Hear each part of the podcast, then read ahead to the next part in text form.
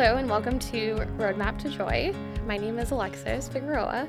I'm a licensed social worker, a certified trauma therapist, and I specialize in working with adults and children that have complex trauma and attachment disorders, as well as autism. And so, with me to chat with me about all things social anxiety, I have. Hello, my name is Baylee, and I am a student, and I am here to talk about my experience with social anxiety. Awesome. So now that we're all introduced, I guess let's just start with talking a little bit about what is social anxiety and how does that differ from day to day worries. And so I'll just kind of start off with creating some perspective. So I think when we're talking about social anxiety, anxiety disorders, or really any emotion or emotion based disorders, we're really talking about a spectrum. And so we experience emotions on a continuum, everything from the complete absence, so I'm not having that feeling currently, to a complete presence of I am feeling that, and sometimes that is way bigger than other moments in my life. And so when we talk about anxiety disorders, what I like to point out is that we all have a natural sense of anxiety, of worry, or of fear because we all have nervous systems. And so we have fight, flight, or freeze, which we learn about sometimes in school. Um, and that's really what's helped us be safe as, as human beings over time. And so everybody needs a little bit of that sometimes because I don't know, if you ask me, when I'm standing over a big cliff and trying to hike, I would hope my body lets me know we're a little too close and I have terrible balance. And so when we're talking about social anxiety, we're really talking about just an intensity of those worries and fears about what are those people thinking about me? What's is there something wrong with me?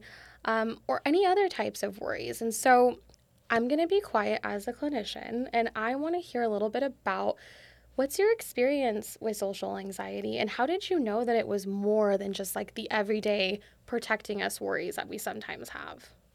Yeah, um mostly with like my anxiety, I didn't really notice that I wanted to get therapy until I started high school. And mm. I actually went to my parents to ask for therapy because I saw like some of my friends doing it and I was like, okay, maybe I should try out some therapy. Yes, we love a friend group that is supporting mental health yeah. wellness. Yes. And how did your parents react to that? Because that's a really big, vulnerable space to be able to tell somebody, hey, I'm having a hard time, but also, hey, I need some extra support in my life. Yeah, I think my parents were very happy to hear that I wanted to try something like that and they knew it was like kind of a big thing to ask for that. So I think they were proud of me. Yeah. yeah. I mean, I'm proud of you. Yeah. so when we're talking about, you were saying, you know, I went to my parents, I was the one that asked for therapy. Were there any feelings or physical feelings that you were having that kind of let you know, hey, I might need a little more support in this area? Yeah, so I kind of noticed um, I thought a lot when I was first having anxiety. It was just like thoughts in, in my head. But then I learned it's really not just thoughts, it's also physical symptoms like stomach aches and being lightheaded and fast heart rate. Yeah, absolutely. I appreciate you sharing that, Baylee, because I think a lot of times, and I, you know, I work with teens and with parents, and I have m- my entire career a lot of times parents' big question is how do I know if my kiddo needs a little bit more support than what we can offer? But I also have parents that say, I had no idea. Like, I didn't know what was going on until something really big happened. And so, when we talk about as parents, how do we know that our child might benefit from more professional help? I think part of it starts with one, observing for some of those changes that Baylee described in terms of do you notice after school or maybe on weekends, you know, a panic attack or an anxiety attack or, you know, just getting very dysregulated or really heated or escalated without really understanding exactly why. Um, but we also talk about we know routines, we know certain behaviors that are typical. And so like you were saying, you know, any, any big changes in sort of sleep, or if you have an upset stomach, are there changes in eating all the things 24 7 outside of a typical growing young adult? Or are we not eating at all and that's that's different or needs needs some checking around?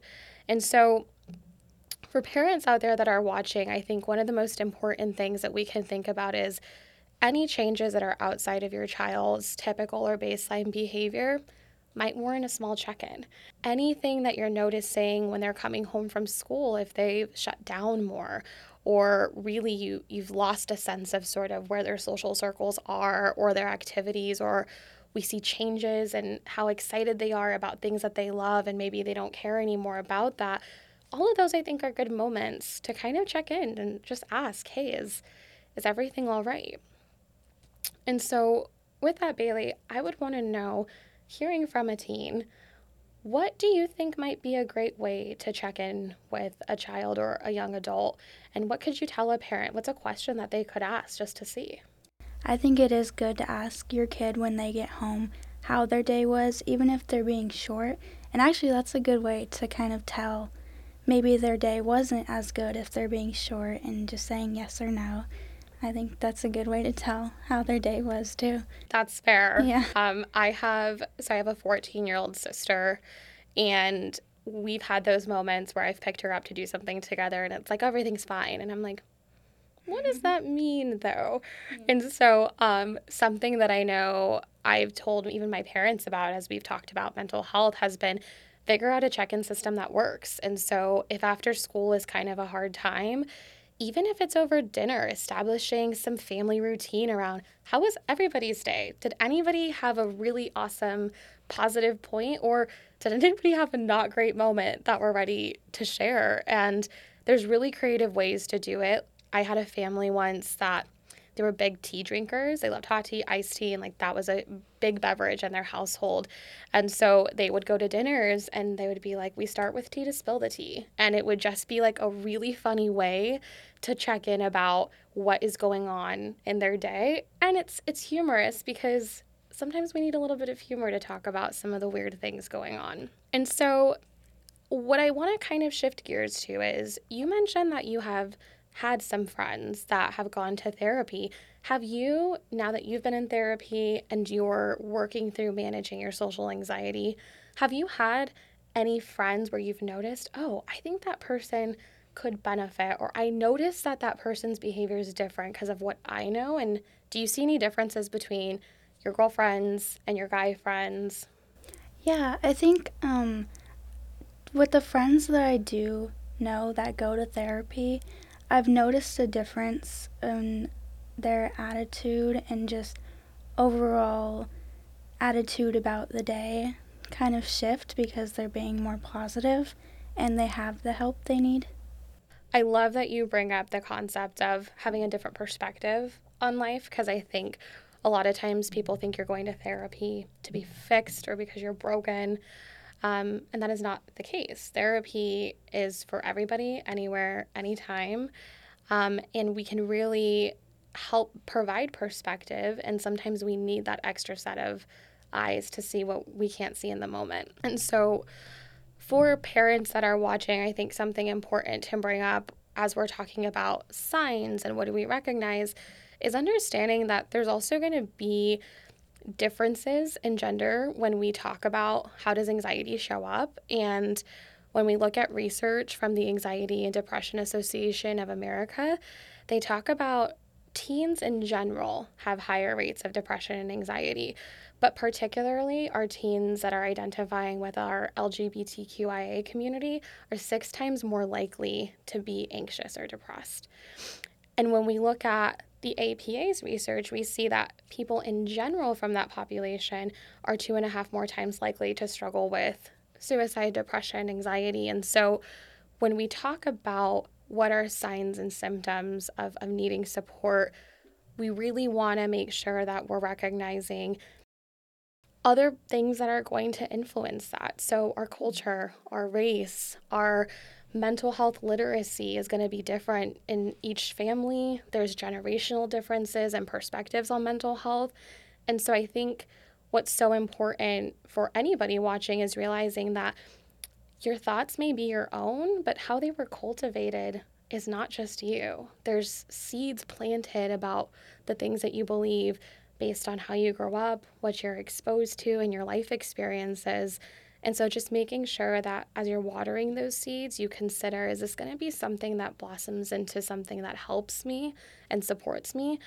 Or am I getting my water and nurturing from somewhere that might develop thoughts that are harmful to me? And so, really seeking out those supports and considering those factors are really important when we're talking about just understanding more about anxiety and general mental health. With that being said, what are some things that have been helpful to you that you've learned in therapy? Definitely coping skills. I have learned so many coping skills from my therapist, and some of my favorite ones are breathing techniques because yes. it really slows my heart rate down when I'm having that panic from social anxiety. Yeah, absolutely. Um, I too am a breathing techniques person. But admittedly, and I know parents are going to come for me because they're going to be like, how dare she bring up the cell phones? Um, I think it's a really good moment, though, to talk about technology can be our friend. And so I when I work with teens, we talk a lot about how can we use this device that we're all glued to to help us. And there are some really great apps out there that can do breathing techniques with you if you're still learning. Um, I have an affirmations app on my phone that alerts me via my watch three times a day with something positive to sort of combat some of the thoughts we can get stuck in. Um, and we can also provide a lot of access to things like YouTube, where we can look up what are some coping, literally coping skills for teens or coping skills when I'm having a hard time with my thoughts. And we can also be mindful of what are we following if we do have social media online. Can we add an Instagram account that is mental health forward and can share some positivity? Can you maybe go find the TikTok therapists who are sharing different coping skills and jokes about things?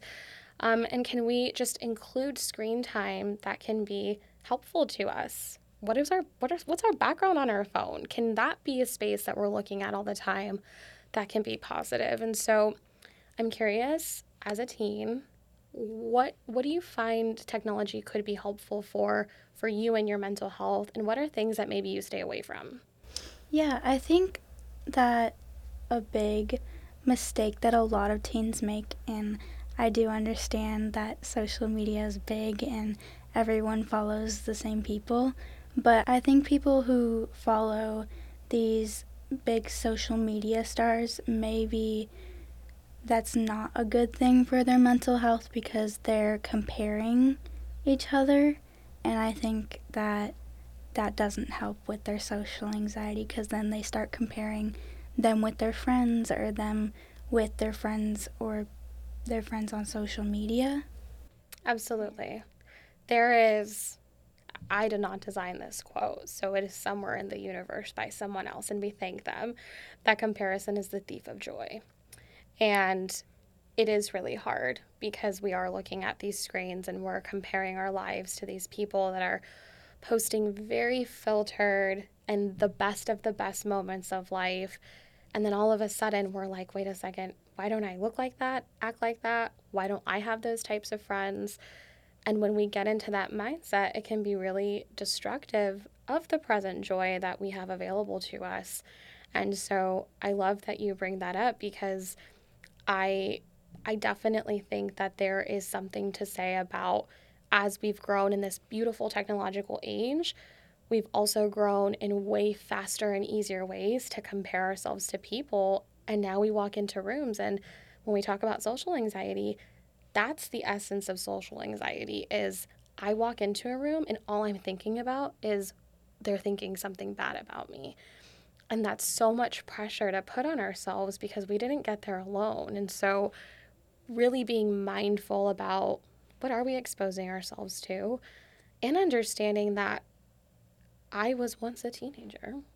And part of it is also very okay to have those questions as we're learning to make friends and we're starting to navigate relationships and figuring out who we are outside of just our parents and our families. And so, definitely being mindful to not always compare ourselves. Yeah. And I also think there's a positive side to social media. Like a lot of people follow these accounts that have affirmations and it's showing up in your feed even say you see like a a famous person's post and you're comparing yourself keep scrolling and you'll see those affirmations and focus on the affirmation more than you are the previous post absolutely and i love that you just talked about the concept of keep scrolling because that right there when we talk about not to get therapisty but it's in my veins.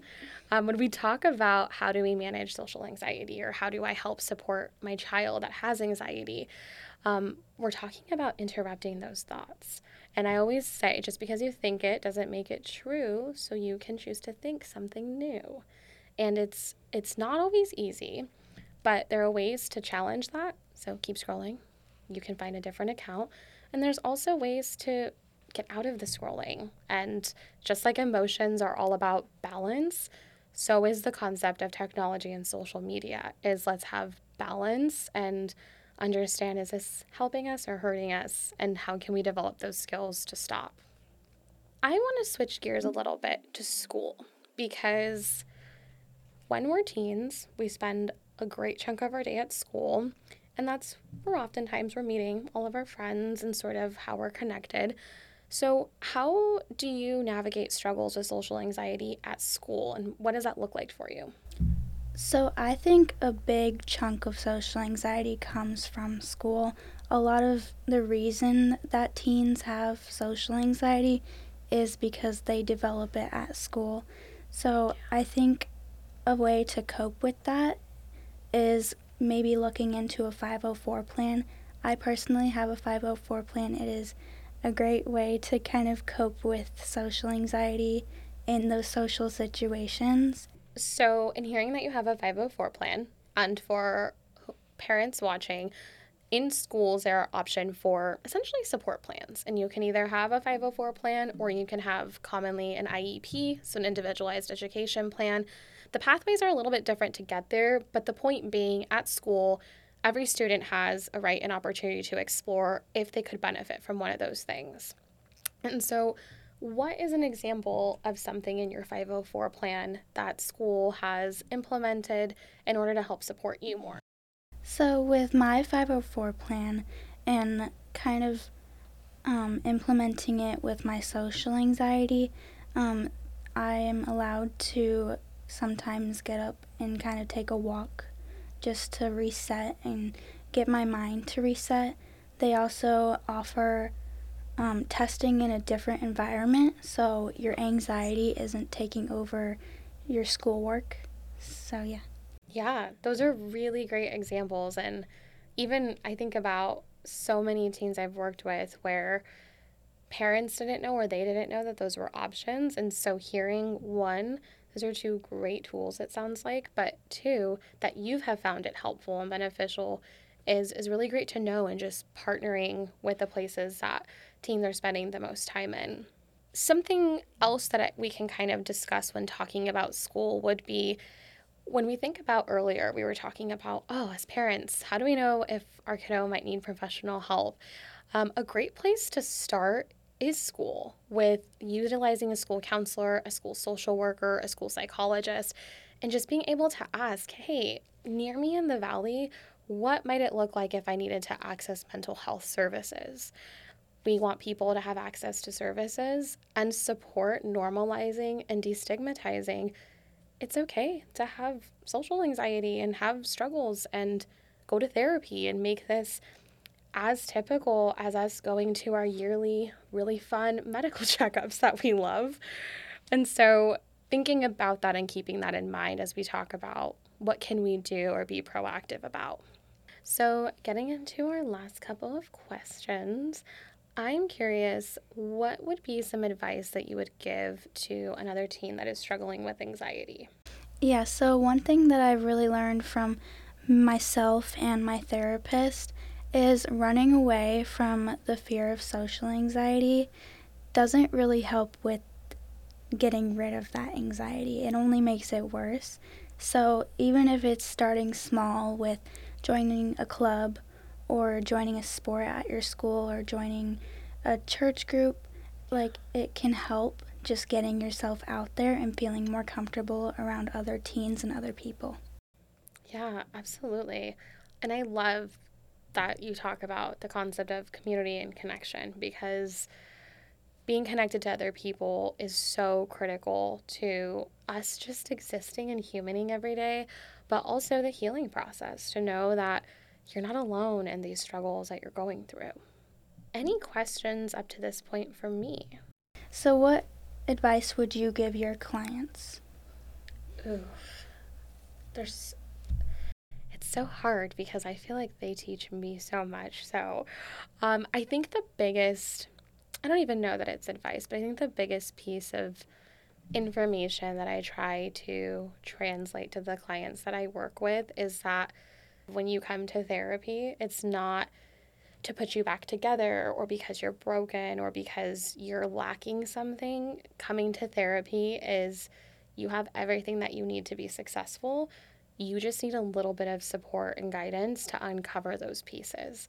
And so, the advice that I often give is just show up as you are and know that anything that feels isolating, the concept of like nobody understands what I'm going through, that only exists in isolation. And once you're able to be vulnerable and, and just show up, you will learn that you are so a part of a community and there are so many people that can empathize or connect with just the journey of of living and having some hard moments, um, especially as a teen.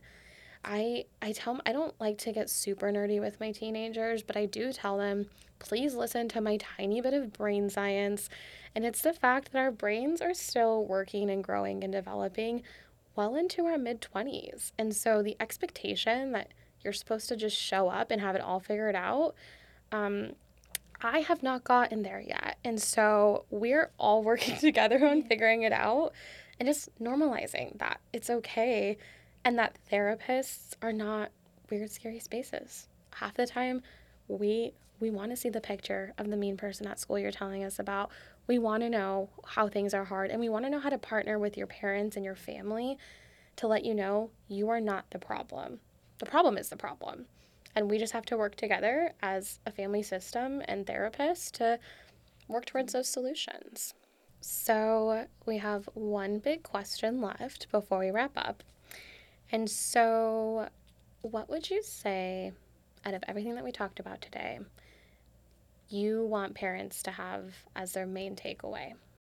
One thing I've noticed that has been very helpful from my parents is a lot of parents with kids that have social anxiety, it can be very stressful for them. But one way to kind of lessen the stress for yourself and your child is walking them through those coping skills. One way to help with those coping skills is just starting it with them and walking them through their coping skills helps them a lot as they might not be in the right mind state to do it on their own at that time. I love that. And I love the partnership between being a teen and mom and dad because it is hard sometimes. So I think for parents to be able to know just being present and there and walking through some of those skills.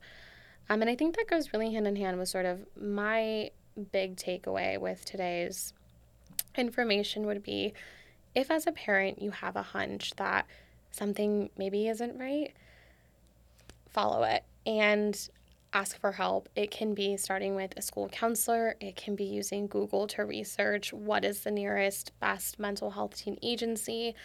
Um, and it could even be starting the conversation even with a PCP, just your typical doctor's appointments, but ask for help, Google, research, um, because you're not alone in this. And even if at the end of the day, maybe there wasn't, you know, a diagnosis or there wasn't, you know, huge red flags where we wanted to go to therapy, at least you'll have a partner in figuring out that journey so that there is clarity around how can we be more attuned as a family and how can we make sure we open up dialogue that talking about mental health should be as easy as talking about what we're having for dinner. All right, we made it. Thank you so much for being here, answering questions, and sharing. So, we are so excited that you guys are listening and we got to do this.